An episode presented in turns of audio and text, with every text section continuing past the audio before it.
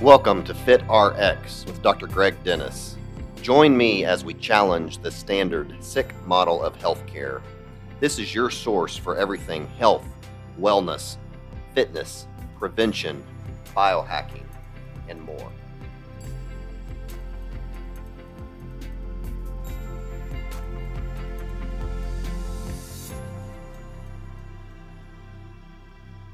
Hello, everyone. Welcome to another edition of Fit RX. I'm your host, Dr. Greg Dennis, and uh, very excited about today's guest. Mr. Jimmy Moore is very well known in the keto community. He has written several books, um, including Keto Clarity, The Keto Cure, uh, Cholesterol Clarity. We're going to kind of touch on each of those today. He also has multiple podcasts. Uh, Living La Vida Low Carb is a, a very successful podcast. Uh, so look forward uh, to my visit with him. So, Mr. Moore, welcome to the show.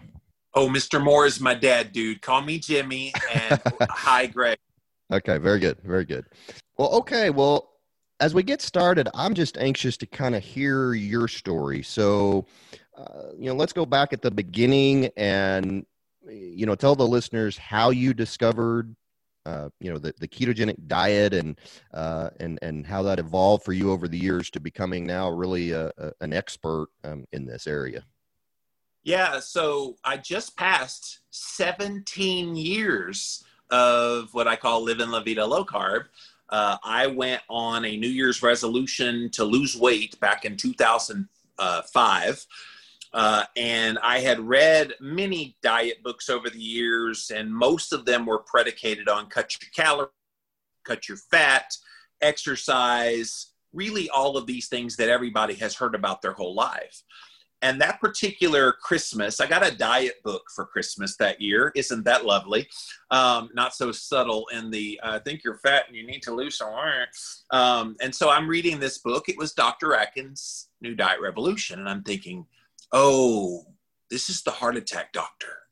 Because everybody had this like assumption that if you eat his diet, you're going to get a heart attack. Because unfortunately, he did die on a slip and fall accident, but they all uh, believed that he died of a heart attack, and that's what made him slip and fall. Anyway, so there were a lot of like trepidations when I started reading this book.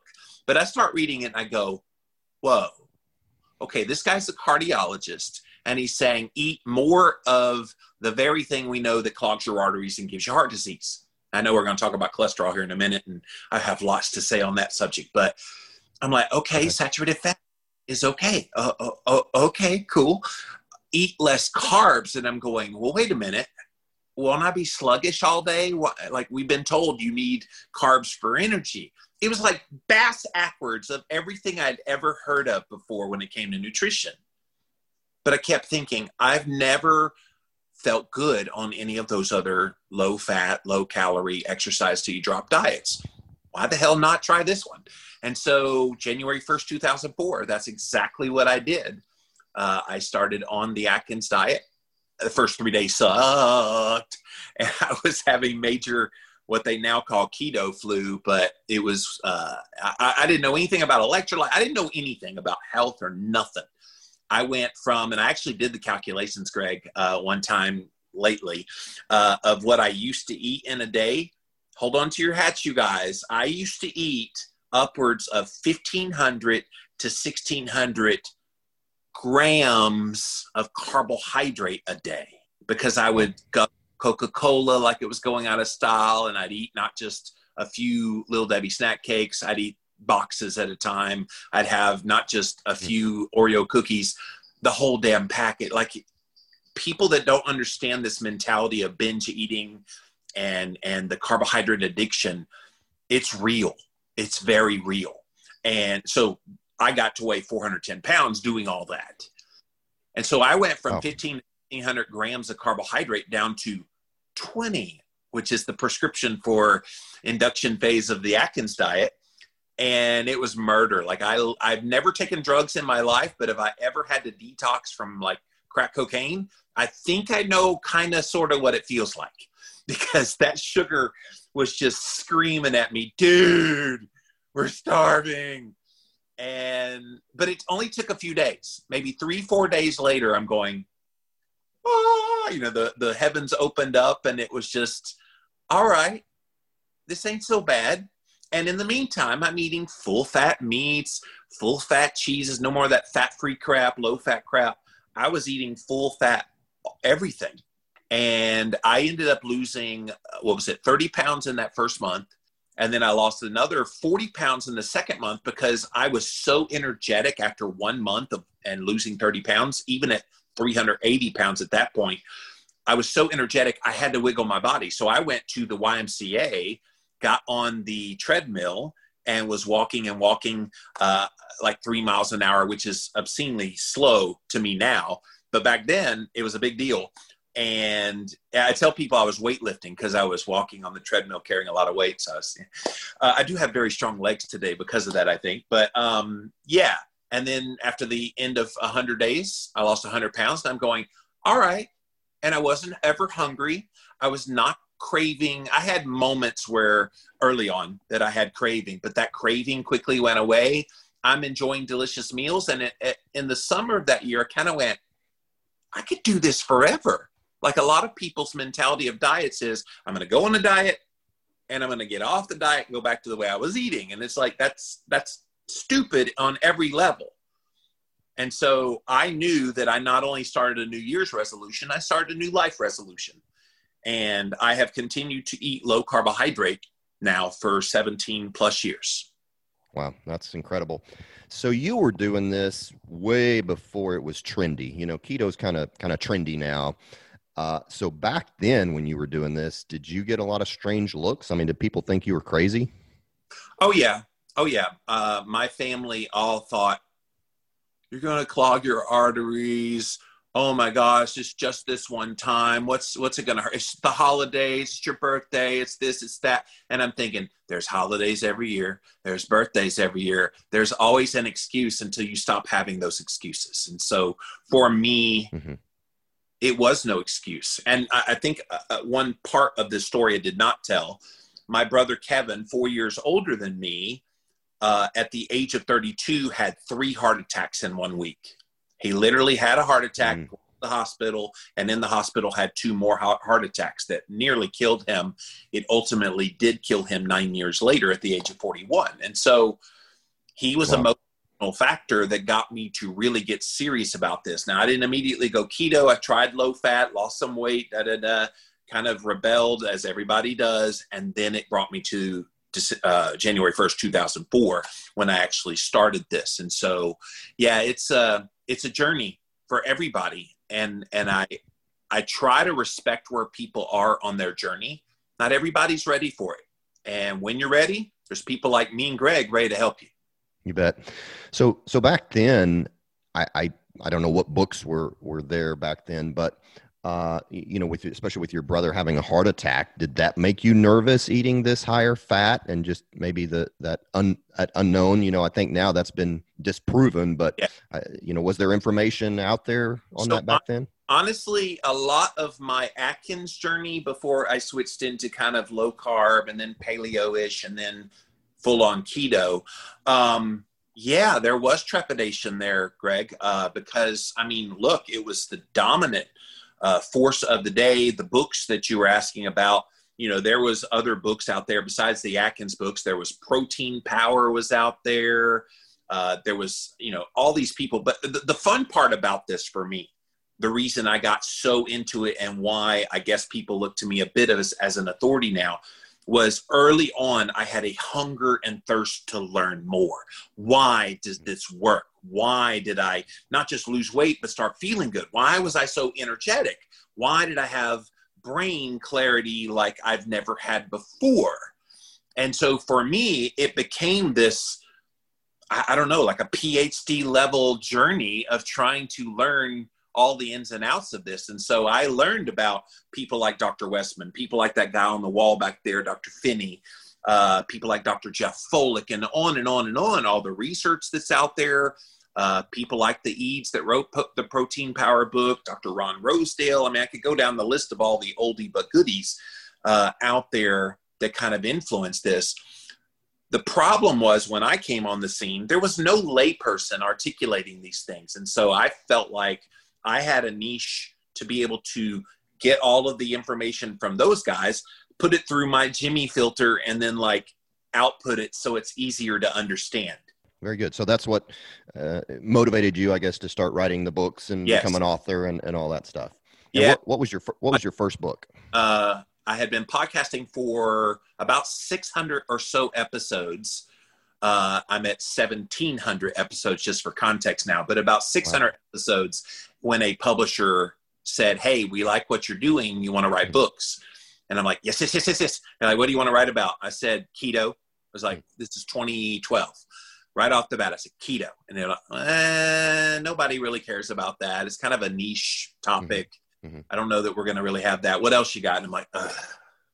All right, how about the cholesterol topic? I love I love to talk about that. Oh yeah, yeah, yeah, that's the one. And so that's how that's how this book came out first with my major publisher, uh, and then they finally gave me the keto book, and then Keto Clarity came out, and it sold as much in one week as the cholesterol one did in one year, and they became quickly fans of the ketogenic diet. Wow, wow, well, that's awesome. So, and and I want to get into that uh, uh, cholesterol book, but uh, while we're still on keto, so you've been doing this for a long, long time, and and so you've written books, and so you do podcasts. So within that time, like what what are some of the things that you've learned maybe about keto over the years that you can just share with the listeners if if they're thinking about getting started if they've listened to my podcast i mean they've they they're familiar with keto and familiar with the concept but just what are maybe some of the things that you've learned over the years Can I tell you one thing about keto today compared to even like the early days of, of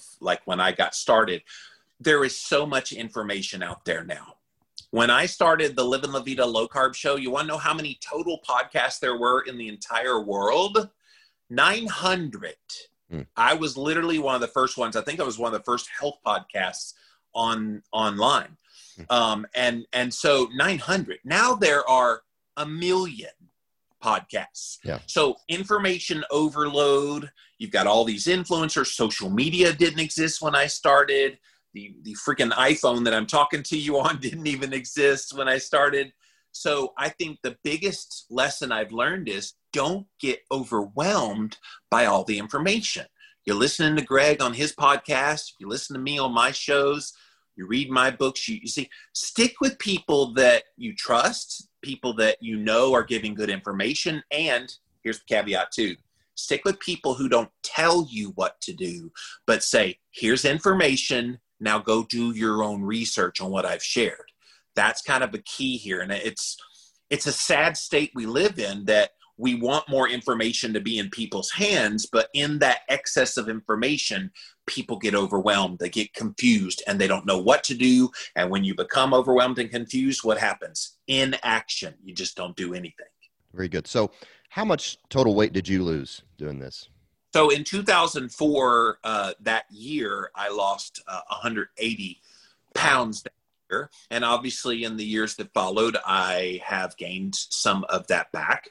Uh, and I talk very openly about some of the things that, that go into that besides just getting older. Um, insulin resistance is definitely a big factor. Stress is an underserved part of this whole equation. I don't think we have enough people, and I, I'm sure you do on your show, but it's such a metabolic disaster when you allow chronic stress to remain. Stress in and of itself is not bad. Mhm. There is a thing called hormesis. Go look it up, guys. Hormesis, hormetic effect has good things. When you go to the gym, that has a freaking hormetic effect on your muscles, and it's a good thing.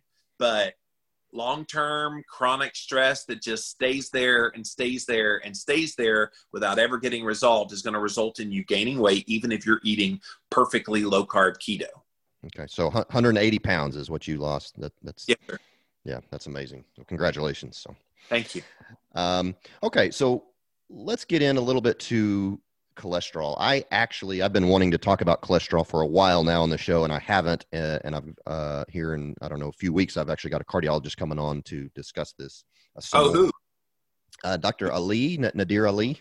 Yeah, Nadir. Uh, yeah, you love that. familiar with him? Yeah, yeah. So, so we're going to talk about it some more in the future. But so you wrote this book, The Cholesterol Clarity, and you interviewed a bunch of experts in the field. So it was a little bit different format in that you instead of just writing, you kind of interviewed, got their got their thoughts on on the different topics of cholesterol. So let me go back. You know, you, you're so you're eating keto. You have a family history of heart disease with your brother dying. So you um, you had to be concerned about cholesterol because that's all you yeah. hear out there is, oh my God, you know, you're eating this high fat. It's going to kill you. You're going to get high cholesterol. So just just kind of talk about your research in that, and then kind of your motivation to uh, you know to write the book, and then we can get into the specifics of the book. Right, and not just my brother. My dad had a heart attack at 48 he had another heart attack at 50, and at 54, he had quintuple heart bypass surgery. So, wow. And and then I've had some other family members also have heart health issues. So, yeah, it's real. You got a strong um, family history. About it today, as I was then, because I know epigenetics supersedes genetics. So that expression of that gene, I'm doing my hard, hardest job, working hard to make sure that expression of the gene through diet and lifestyle will be a more positive one than one leading to heart attack. But my interest in this was when I went after losing 180 pounds on the Atkins diet. I went to see my doctor right around the corner over there, and uh, whoa, wow, oh my gosh, you've lost a lot of weight. I said, yeah, a little bit. And he saw that it was 180 pounds. And whoa, wow, wow, how'd you do it? And I said, the um, um Atkins diet, because I knew what was coming next. Mm-hmm. Said, oh, we need to check your cholesterol. I'm like, knock yourself out. Like I'm mm-hmm. 180 pounds less in weight. I don't care what my cholesterol is. I, I don't know where it came, and maybe you can explain it as a medical professional. Where did it come that cholesterol became the totality of what your health mm-hmm. is? But this guy just went crazy. He's like, oh, we got to test your cholesterol. Okay, fine. So he tests it and he comes back and he's got this somber mood on his, oh my goodness. I'm like, what? He said, your cholesterol's bad. I'm like, well, what is it? He said, 240. I'm like, that's bad? Yeah, 100. I'm like, let's look at the other numbers. I was already educating myself a little bit on this stuff. I said, what's the triglycerides? 43. Mm that's friggin' good. Anything yeah. under is spectacular. That's awesome. Uh, triglycerides means you carbohydrate restrict really well when you're under 100, by the way. Uh, and then I was like, well, what about the HDL? That's the good cholesterol. It was 72. Hmm. Again, anything over 50 is good in that realm.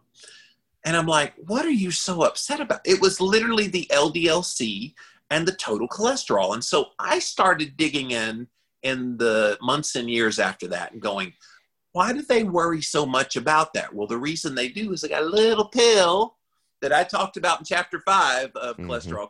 They got a little pill that will brilliantly bring down your LDLC, by extension of that, your total cholesterol. And that's the statin medications, which they made for a while there before it went generic. $29 billion a year. It was the biggest pharmaceutical drug in the history of mankind. Yep he was just so upset because what a lot of patients don't realize, and you can definitely confirm this for me, there is this thing called standard of care that mm-hmm. doctors have to follow. And if you don't follow the standard of care on various disease states or markers, then you, as a doctor, get deemed, right? Mm-hmm. Absolutely. Yep. And so, standard of care for someone over 200 total cholesterol or 100 LDLC is a statin medication. Although in just the past year, that standard of care has changed. I don't know if it's trickled down to the medical doctors yet, but the new standard of care as of 2020 is you first have to, if someone asks for it, you first have to give them a CT heart calcium score. That way they can see if there's any actual disease progression going on because high cholesterol is not a disease. The only disease is calcified plaque in the coronary arteries. That's right. the disease. That's what killed my brother. That's what gave my my dad his heart attacks and ended up having to have the quintuple heart bypass.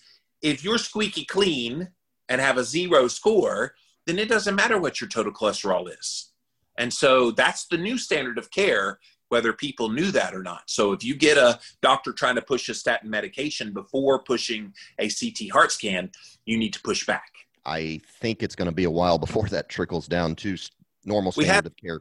On, we had a few things going on in 2020 that might yeah, have. Yeah, and but gosh there's still you know doctors and patients have been inundated for so many years about cholesterol it's going to take a long time to change you know cardiologist i, I tell patients this all the time when we're having this discussion uh, not that cardiologists are bad i mean they're well meaning but they have blinders on and they're like cholesterol bad cholesterol bad.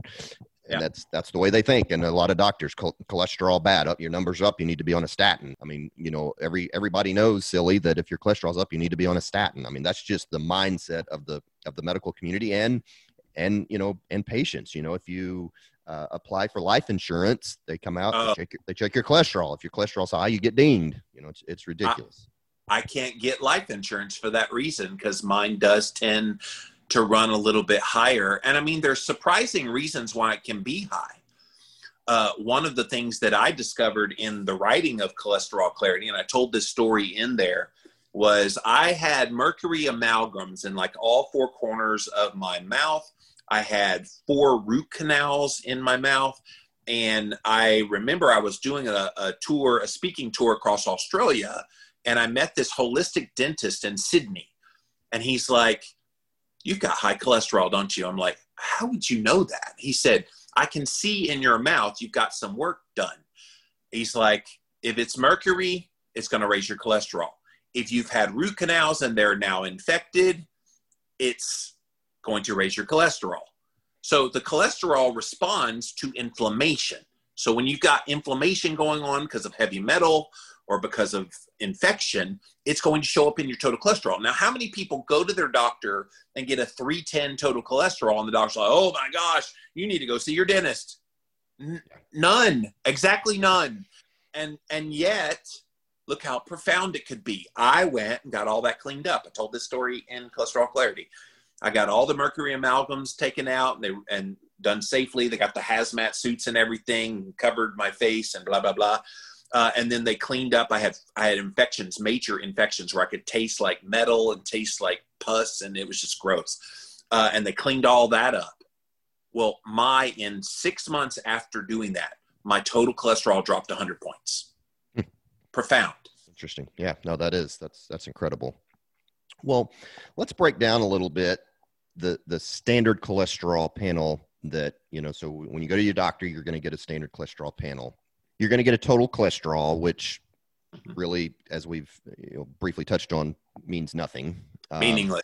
Yeah. Right. Yeah. Uh, so you're going to get a triglyceride level. You're going to get HDL, which is the, the good cholesterol. You're going to get LDL, which is so-called the, the bad cholesterol. LDLC.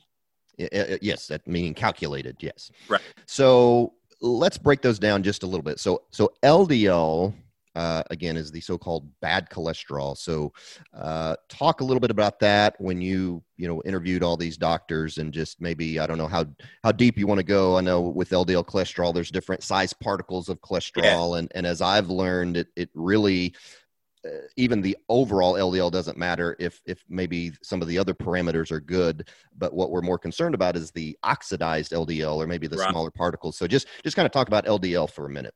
So let's camp out on LDL-C for just a moment.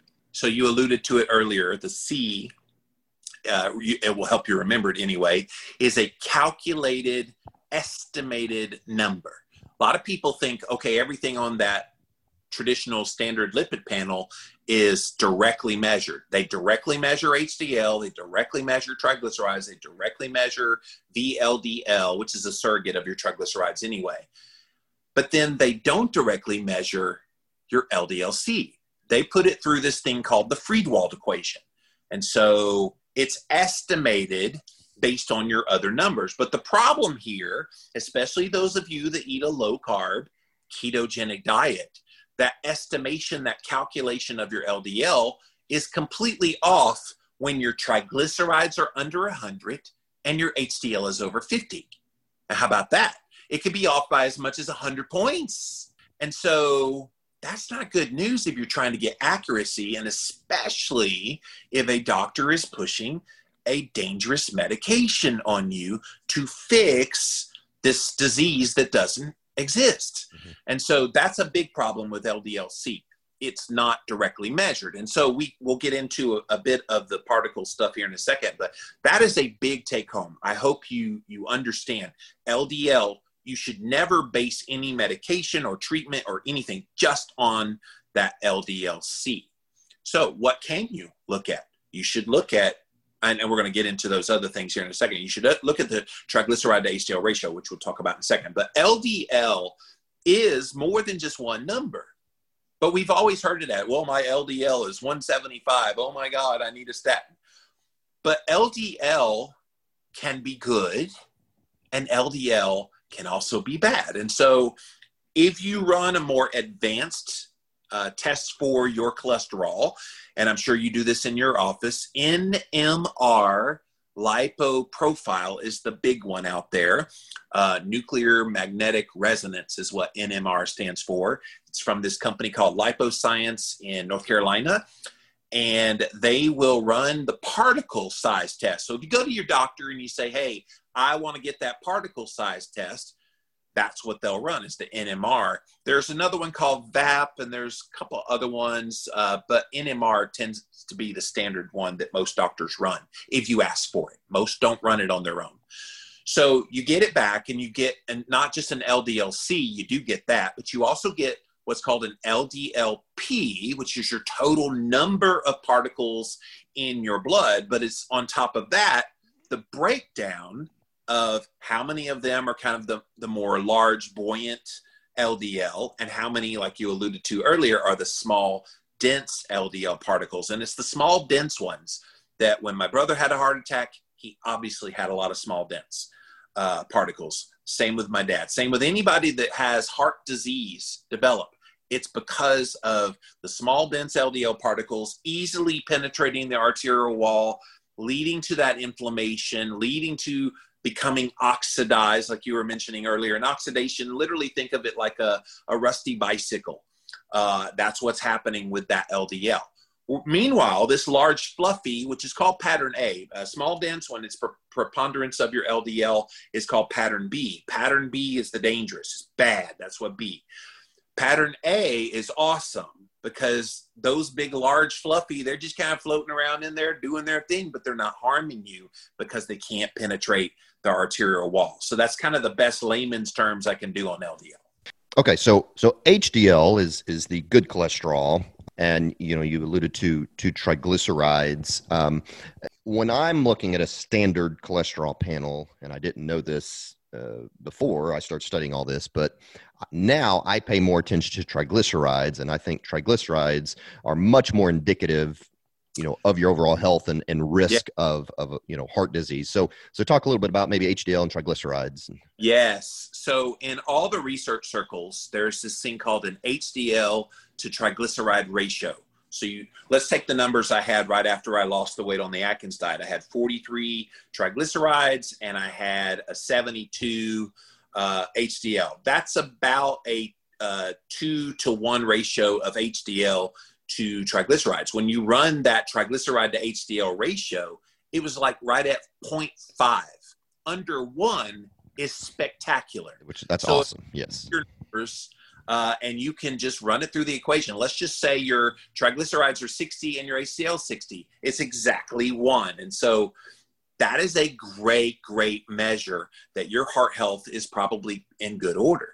Now, obviously, there's other factors involved. Stress can actually supersede that, other kind of things. But overall, if you've got that triglyceride HDL ratio in a good spot, at least from a nutritional and lifestyle perspective, that's going to put you in a in a in a good uh, place. But these triglycerides, guys, people don't even pay attention to doctors, especially what triglycerides are. I, I remember hearing people talk about, oh, my doctor loved my total cholesterol. It was like 197. He was just happy. Now, send me your whole panel. And they'd send the whole panel. And yes, it was 197 total cholesterol, but it's 20 HDL, which is very low. Mm-hmm. You don't want it to be under 50. It really should be 50 or higher if you're eating low carb with healthy fats. It should easily be over 50. And oh, yeah, by the way, you ladies, we hate you. Us, us guys, we hate you because your HDL naturally goes higher than ours. We I could eat saturated fat, which is a good way to raise your HDL, and I can get it just so high. I think the highest I've ever seen is 79. Women can see 115, 101, so they can really pop high on the HDL. And I think it's probably more to do with their female hormones that kind of they need that HDL for purposes in the body. Uh, but it's it's a good way to to get that up. And then the triglycerides is truly the bad fat. I wish, like you said, you go right to the triglycerides when you look at a standard lipid panel. That is the bad fat, not LDL. We need to reframe what the real bad fat is. And these triglycerides are just all in your body. And the biggest culprit in making them go high is carbohydrate intake. And so Absolutely. when you cut carbs, that is a telltale sign to you as a doctor. If you put somebody on a low carb ketogenic diet and then they come in and they got a 197 trig, you're like, all right, what's in your diet? Because you already know based on that number. Yeah, they probably got a few more carbs in there, even realizing, oh, I had the whole wheat toast for breakfast. It's a that keto. No, that's not keto. And so you you find out really quickly where the sins are in their diet. But yeah. it's an interesting kind of way to view things when you look at things through the prism of triglycerides and HDL rather than total cholesterol and LDL cholesterol. Yeah, so isn't it ironic that, and I tell patients this all the time and they just look at me like I'm crazy, but isn't it ironic that the way we get to a, uh, a more healthy cholesterol panel, which is by raising HDL, lowering uh, triglycerides, is a high fat, low carb diet? Is what's been vilified all this time the, the, high fat of course causing high cholesterol but that's how to improve the cholesterol panel. Do yeah. you think the american heart association is ever going to get it? Is ever going to well, get that right? when i first started blogging 15 plus years ago 15 16 years ago i never thought the american diabetes association would get it either. But look where we are now. Two years ago the new president of the ada is a diabetic who eats a low carb diet. So guess what? It's in their recommendations now, along with the standard diabetes diet that they've always pushed. But they're like, you know what? We're going to give people another option. If you would like to use a low carbohydrate approach, we know it has efficacy in the science, and so we promote it. So if we get somebody on in a big wig position at the AHA, sure, I think it could happen because I never thought it would happen with the ADA, and here we are. So. Yeah I hold out hope, but yeah, right now it's just a, a hopeless battle. Yeah, I, I personally don't think it's going to change anytime soon because big pharma is right. is just way too influential in in right. things, and so I don't know. We'll we'll see. But cor- correct me if I'm wrong. Um, so this is kind of what I've learned, and this is this is what I tell patients. Uh, short of getting kind of the the more expensive uh, advanced lipid panel, which some insurances may pay for that, some may not. Yeah. Uh, so if we are just looking at the standard cholesterol panel, if somebody has a triglyceride to HDL ratio of one to one or less, like in your case, I don't care what the LDL is or right. the or the overall cholesterol is. I don't care because that's a kind of a I guess a poor man's uh, way of knowing that if your LDL is high, most of that is going to be the big fluffy particles which don't mean yeah. anything. Is is would you agree with all that? Spot on, dude. I think that if you're looking for uh, a surrogate marker for what that small dense LDL versus large fluffy is, if the triglyceride to HDL ratio is under one, I can almost take it to the house, take it to Las Vegas, and bet on that you have mostly large, fluffy LDL firmly in that pattern A. Yeah. So we, you know, I, I mentioned the A uh, American Heart Association. Um, do you think that cardiologists are going to get this because most cardiologists don't get this concept? Yeah, I think people like Dr. Ali, who you're going to have on soon, I'm hoping he can influence his colleagues because as you're going to see when he comes on your show, he lays out the science very clearly. The science is indisputable about this. Mm-hmm. Let's hear it out, and and he'll he'll even give some caveats to try to meet medical people halfway.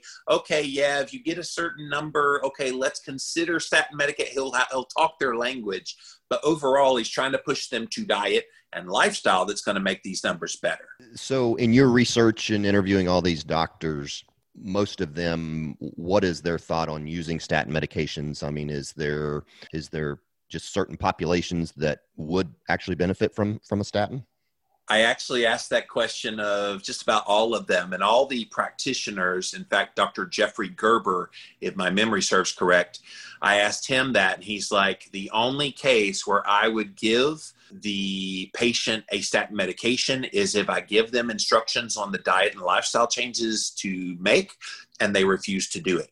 At that point, then I do the statin just to try to have something happen to save their life uh, because the statins, I mean, I know we like to vilify them a little bit, but they do serve a good purpose. And it's not to lower cholesterol. People, oh, it lowers cholesterol. No, we're now finding from the research that the benefit you get from a statin medication, Lipitor, Crestor, Zocor, for those of you that don't know what statins are, um, I was on both Lipitor and Crestor at one point, so I know all about them. Um, but the benefit they give you is they lower inflammation. Mm-hmm. But my thinking is, okay, well, if that's their benefit, guess what does that as well? Not eating sugar and grains and crappy garbage, as I like to call it. And so I don't know about you, but I'd rather not have the side effects that come with a dose of statin uh, and enjoy delicious, high fat, low carb foods that I know will do the exact same thing. Yeah, absolutely. Couldn't couldn't agree more. And I think statins can even be uh, detrimental not only oh, yeah. the side effects of the actual medication, but there are yeah. many cardiologists, and I fight this battle all the time. There are many cardiologists who, well, and, and just general practitioners who believe still that the lower the cholesterol, the better, specifically the LDL, the lower the better. And I think we're obviously in a time now of the pandemic that can affect your immune system. I mean, cholesterol serves a purpose. And I've actually uh, had some elderly people um, who come down with COVID and I they're on a statin and I say stop your statin. Uh, now I don't know what that's going to do in the in the short term, but you know cholesterol plays a role in a lot of things, and and so, I th- I think this idea of the lower the better LDL is is not only wrong but it, it it's dangerous. Yeah, I tell the story in Cholesterol Clarity about Tim Russert. You guys remember Tim Russert from NBC's yeah. the Press? Mm-hmm and he had uh, no history of heart disease in his family, uh, and he was eating healthy. He- healthy, I will do that because he was eating low fat. Um, and he was riding on a treadmill and just doing the, all, all the everything. And he was taking a statin drug. Guess what his total cholesterol was right at the time that he died? Yeah, I don't know. Because he heart attack is what mm. his very first heart attack it was 105. Hmm. So he had that super dippity low uh, cholesterol, and I've done some research since then. That low of cholesterol, guys, is going to start messing with your noggin because whether you realize it or not, your brain is full of fat and cholesterol. Your whole body is full of fat and cholesterol, needing these things. And so he was basically starving, even on a statin medication he was starving his body of all the things it needed to protect him. And the reason he fell susceptible to his very first heart attack ever, oh, yeah, by the way, at 54 years old, nobody's supposed to die of heart, heart, a heart attack at 54, but he did because that body was unprotected. Cholesterol is a protective measure in your body. It helps uh, normalize your hormone levels. Like people don't realize that. If you have inflammation in your body, which is what Tim Russert had, I think his HSCRP, which is a key inflammation marker, uh, was like 15 in his body. It was like off the charts high. It's supposed to be under one, and it was 15. Um, so, yeah, these kinds of things that this is what's so this is why I wrote the book, why I wanted to kind of get this message out there is we have so many bass backwards ways of looking at this topic that people are getting the exact wrong information. And so they follow that wrong information. And when you follow wrong information, it eventually leads to calamity. Yeah, yeah, I couldn't couldn't agree more. And I love the fact that you mentioned inflammation, and you know that's really where it's at, and that's where the focus should be is yes. is inflammation and decrease inflammation, and not cholesterol. Yeah, I don't know how you, you mentioned it earlier. I don't know how that cholesterol became this, you know, end all be all marker for your for your overall health. But I mean, I'm oh, sure it had, I'm sure it had to do with big pharma. But it's big pharma. Big pharma said we can make a crap load of money if we test people's cholesterol and tell them we can lower it. Because from a from a marker perspective, it's easy to lower that total and LDL cholesterol with a statin medication. What it does, though, by the way, the way it works, and and even like vegetable oils, you know, all the seed mm-hmm. oils they yep. That also lowers your cholesterol. But here's how it works, guys it eliminates the large, fluffy, and it leaves behind the small dense. And then, oh, yeah, by the way, it oxidizes the small dense, which makes you even more susceptible. So when you take a statin medication, or when you drink vegetable oils, which is in every American food these days, you actually do lower your cholesterol, but what you do is you increase your risk of heart disease. Ironically, right? Like 12% mm-hmm. increase in heart disease taking a statin drug. Oh my God. 10% increase in the risk of getting diabetes, an 8% chance of uh, risk of raising the risk of cancer. Like, this is from taking a drug that's supposed to keep you heart healthy. And oh, yeah, by the way, there's a study that came out where admissions to hospitals for some kind of cardiovascular something going on, chest pain, heart attack, something going on. And you would think the vast majority of the people that had a heart attack or had a chest pain or whatever would have very high cholesterol. Half of them had very normal cholesterol. How did that happen? Mm-hmm. You would think the preponderance of them, 90%, 75, 80, 90%, would be that. It was half meaning it ain't the cholesterol.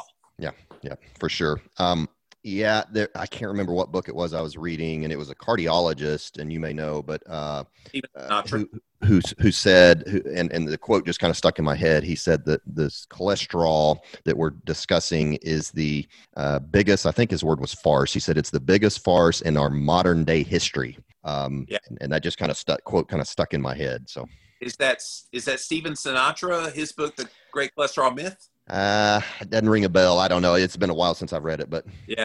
Malcolm Kendrick also did a nice book called The Great Cholesterol Myth. Anyway, I can name yeah. all the people yeah. wrote really cholesterol books. yeah. So, um, yeah, it's it's so what what would you recommend for people who come in with with really high triglycerides and you know really really high you know just overall cholesterol as far as from a yep. from a lifestyle from a diet standpoint? You know we're talking about keto.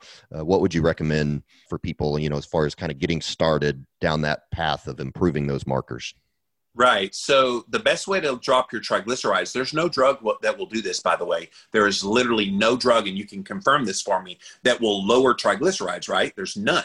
Yeah. Maybe a certain drug. Uh, fish oil might help a little, but it's yeah, certain. Yeah. I wouldn't even put that in the drug category. I, I know there's there's pharmaceutical yeah. grade of, of fish oil, but you can take fish oil over the counter. Definitely fish oil would lower it, but carbohydrate restriction is the key, guys. Like if you go see Greg as a patient and and he looks at your chart and he sees 225, he knows you're overeating carbohydrate because it's a telltale sign someone is carbohydrate restricting well that your triglycerides will easily at least go and trend towards under 100. So that's going to be the first and foremost. And it's not that hard. Like I would even say do it as an experiment for a period of time. If you have high triglycerides, go home for the next 60 days, just eat meat, meat and animal based foods. It's not going to kill you. There, it is a thing. It's called carnivore. Go look it up. Yep. But go do a carnivore diet for 60 days. Eat all the fatty meats you want. Just don't eat carbohydrate. Then go get retested two months later. I would be shocked if it didn't fall dramatically. Yep. So that's that's the biggest thing that I would do for triglycerides. As for total cholesterol, why are you worried about total cholesterol? Who cares? Because yeah.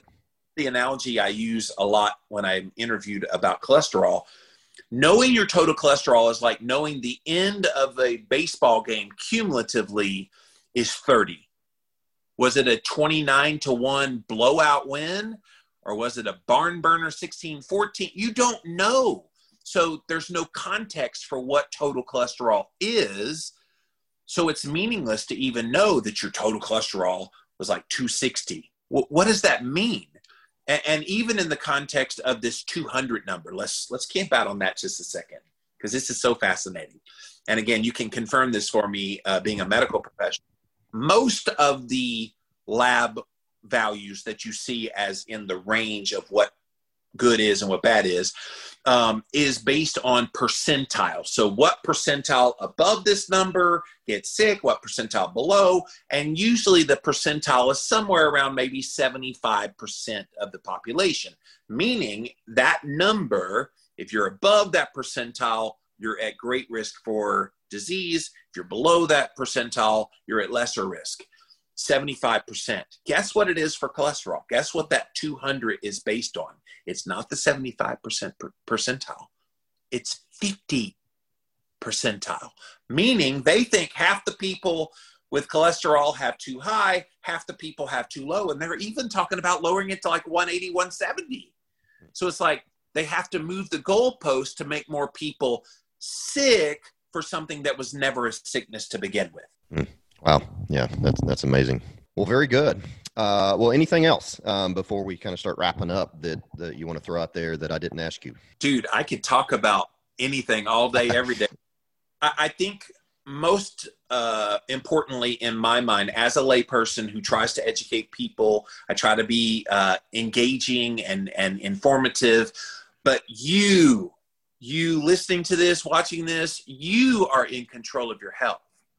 Uh, Greg is a nice guy, and doctors, they have the best intentions, I'm sure, with their patients. But at the end of the day, they aren't the boss of you. You don't have to listen to everything they have to say. They are merely a consultant in your health. At the end of the day, you are the final arbiter in what you do about your own health. And stop abdicating your responsibility to those doctors. The man in the white coat, white coat syndrome, I know is a kind of a relic of the past. Some of the newer, younger generation not as enamored by white coat syndrome anymore, and that's good. Like I think we should have the ability to think for ourselves and take control of our health. That's why we let it get out of control with weight and health markers because we didn't take a vested interest in it. We just blindly believed that our doctor had our best interests in mind. And there's good ones out there like you, Greg, but not all of them are looking after your best interests. So that would be my final edification of be your own best health advocate. Yeah, and that's fabulous advice, and I couldn't agree more. Uh, I was, uh, uh, as as this podcast is getting more popular, I was asked to be a guest on another podcast, and so they nice. kind of asked me with, with uh, you know, my my final thoughts, and that was that was exactly what I said. What's to for people to take control of their own health, not rely on everything your doctor tells you and this is coming from a doctor. And and you know i tell people all the time the healthcare industry is not designed to make you healthy.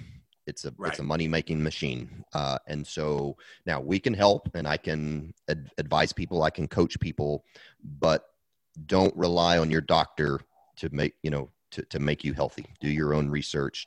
You know, they're they're they can be a team player but uh, yeah you you you said it very well so, um, so I always, and this uh, maybe what, what you're you're going to say, just what you said, but I always uh, kind of end the show with asking my guest if they could leave us with one health tip that can make us healthier today. What what would you say? Oh, the biggest health tip that I would say, and it's a non-diet one: chill out. Like I think ah. so many people, constant uh, state of sympathetic state they never learn how to chill. And, and I'm speaking to Jimmy Moore as much as I am anybody else because I've had to learn. I did a six month sabbatical a year and a half ago, and it was the best thing I ever did in my career because I'm a go, go, go, go, go, go kind of guy. Uh, it's why I write so many. I got nine books. And so I actually took a year off from writing books and okay breathe. But like learn to chill. Like i i am very blessed. I have a hot tub that i kind of chill out in. I've got an infrared sauna. I got like little massage here. Just learn that that stress has as much of an impact on your body as any food you put in it as any lack of movement that you do. So put just as much emphasis on de-stressing and meditating and getting sunshine and all the things that are outside the nutritional health world because we always think, okay, well, my diet's not working anymore, so I'm going to quit my diet. No, your diet's probably fine. It's all these other things that you're not pay- being mindful of. So be mindful of the other things, and stress is the big one. Great, great advice. Well, all right. Well, uh, we appreciate your time today, and uh, I'm certainly grateful for uh, your expertise in this field and you paving the way uh, just educating people uh, about keto and just you know the influence you've had just on me and my wife as i, I told you before the show and, and learning about keto just for our own health um, translating that over to patients health so just appreciate everything you've done uh, in this field just to make people healthy thank you i'm not going anywhere i feel like in some ways i'm just getting started Awesome. Well, that's awesome. Well, all right. Well, um, guys, thank you for listening, and uh, we will talk to you next time. Thank you for listening to Fit RX. I invite you to share this with friends and family. If you would like, you can check out our website at vibrantlifedc.com or you can email me at drgreg at vibrantlifedc.com.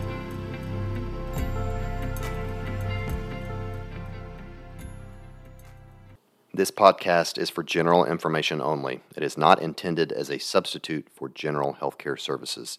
If you have medical conditions, you need to see your doctor. Use of this information is at the user's own risk.